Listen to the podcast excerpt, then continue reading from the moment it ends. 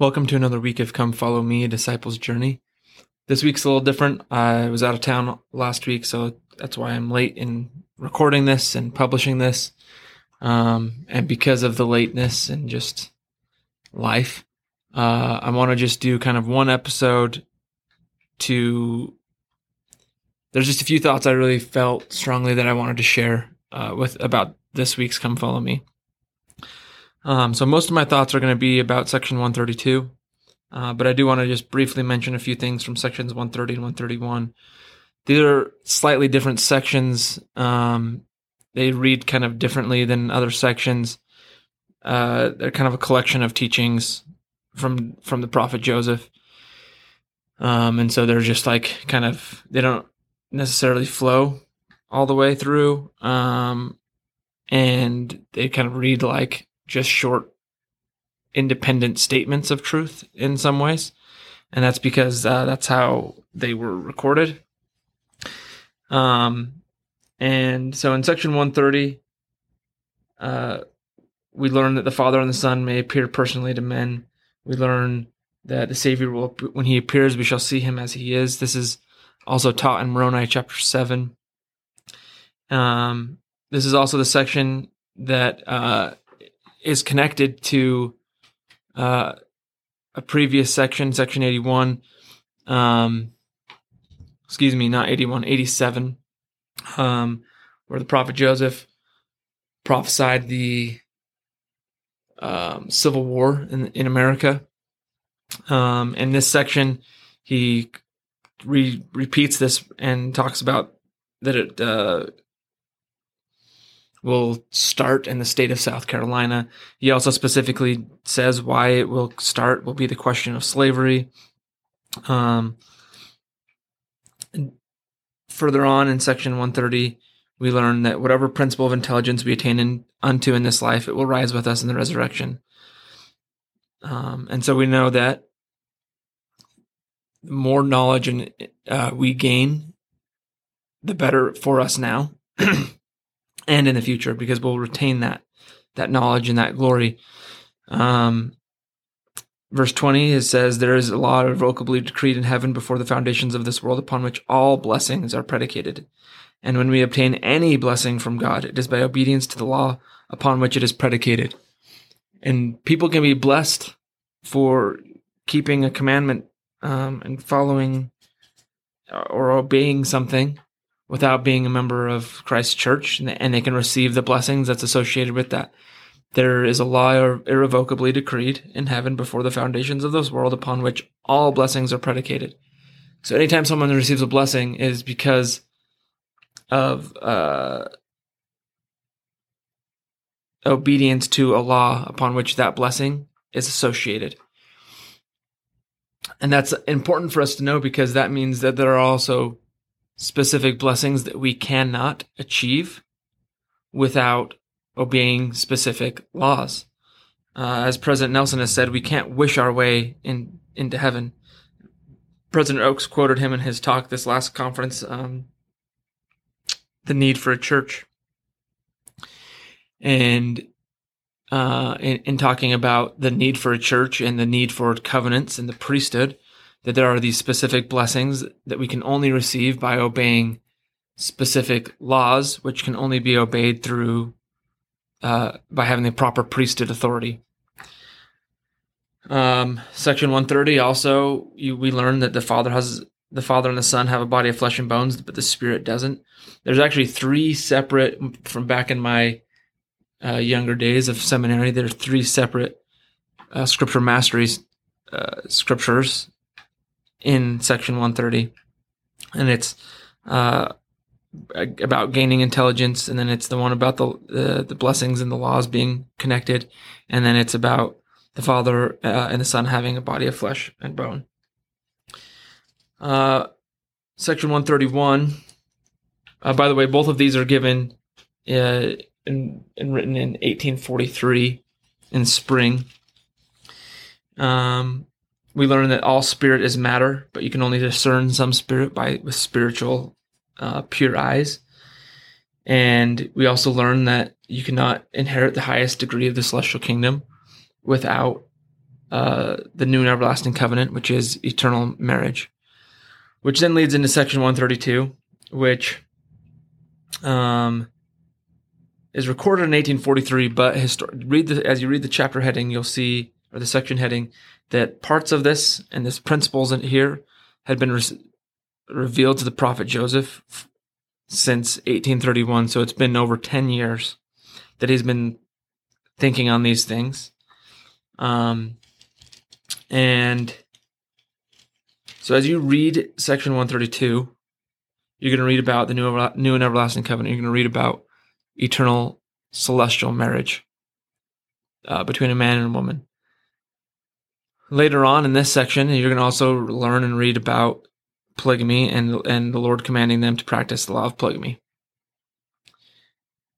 So, that's what my thoughts have been on and I wanted to share because it's something that I don't understand and I'll admit that. It's something that I know a lot of people don't understand. I have lots of thoughts about some things and like pieces of like, okay, here's why it could make sense and here's this and here's that. But I don't. I don't understand it. And I know a lot of people don't. And I know a lot of people have significant questions about it and struggle with it even, I think is maybe even an appropriate word to say. And so as I was studying this week and there I came across some quotes and just some, some thoughts that I had, I wanted to share because they've been helpful to me and I hope they might be helpful to you. Um, the first is this that, uh, and C.S. Lewis shares a similar thought that as you come across things in Christianity that you don't understand, leave it alone. If you can re- remember and rely on the fact that Jesus Christ is the Savior of the world and have faith in Him, fall back on that.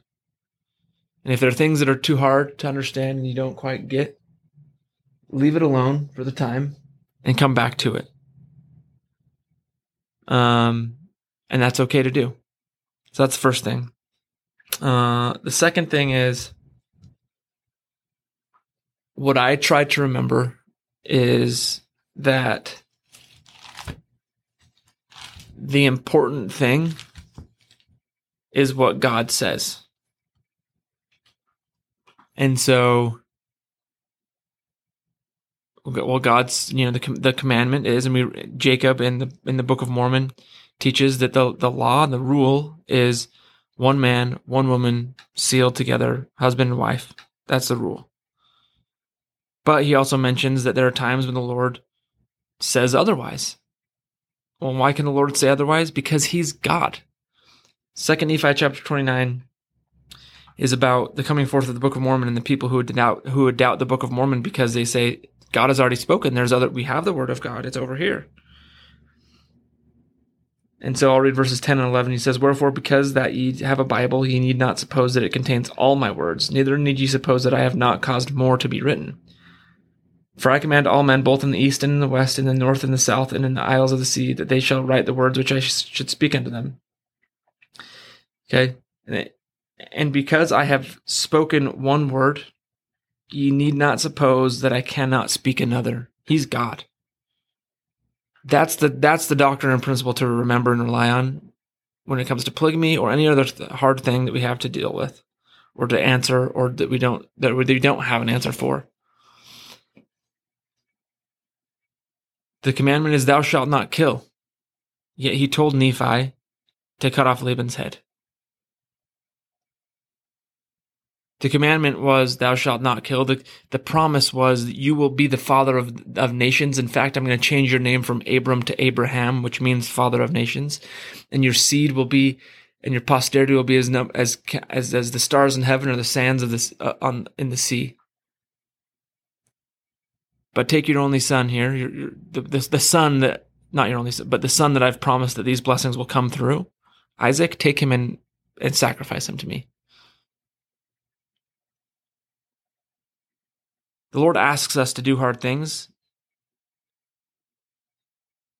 And they're hard oftentimes because it seems contrary to the other things that we that that we think God has told us to do. Sometimes that's why they're hard.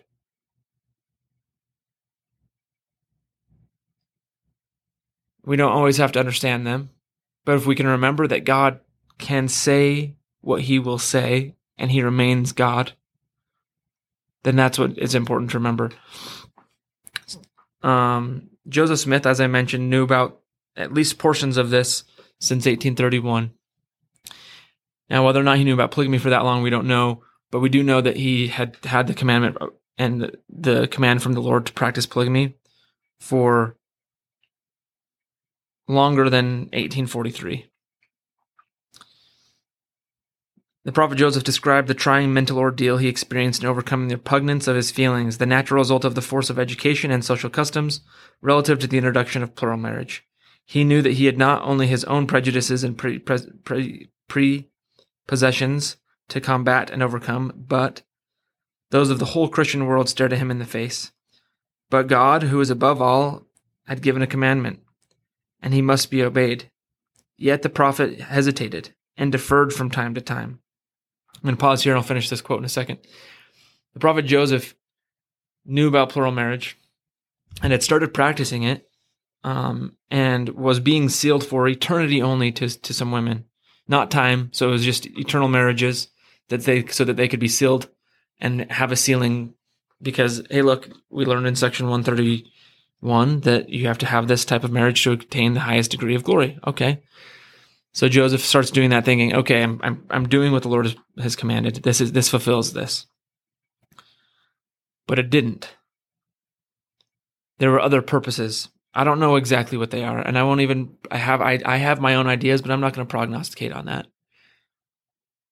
But that wasn't the whole purpose of it. And so Joseph, hoping that that had fulfilled it, had kind of checked was checking that box. Okay, I've done this.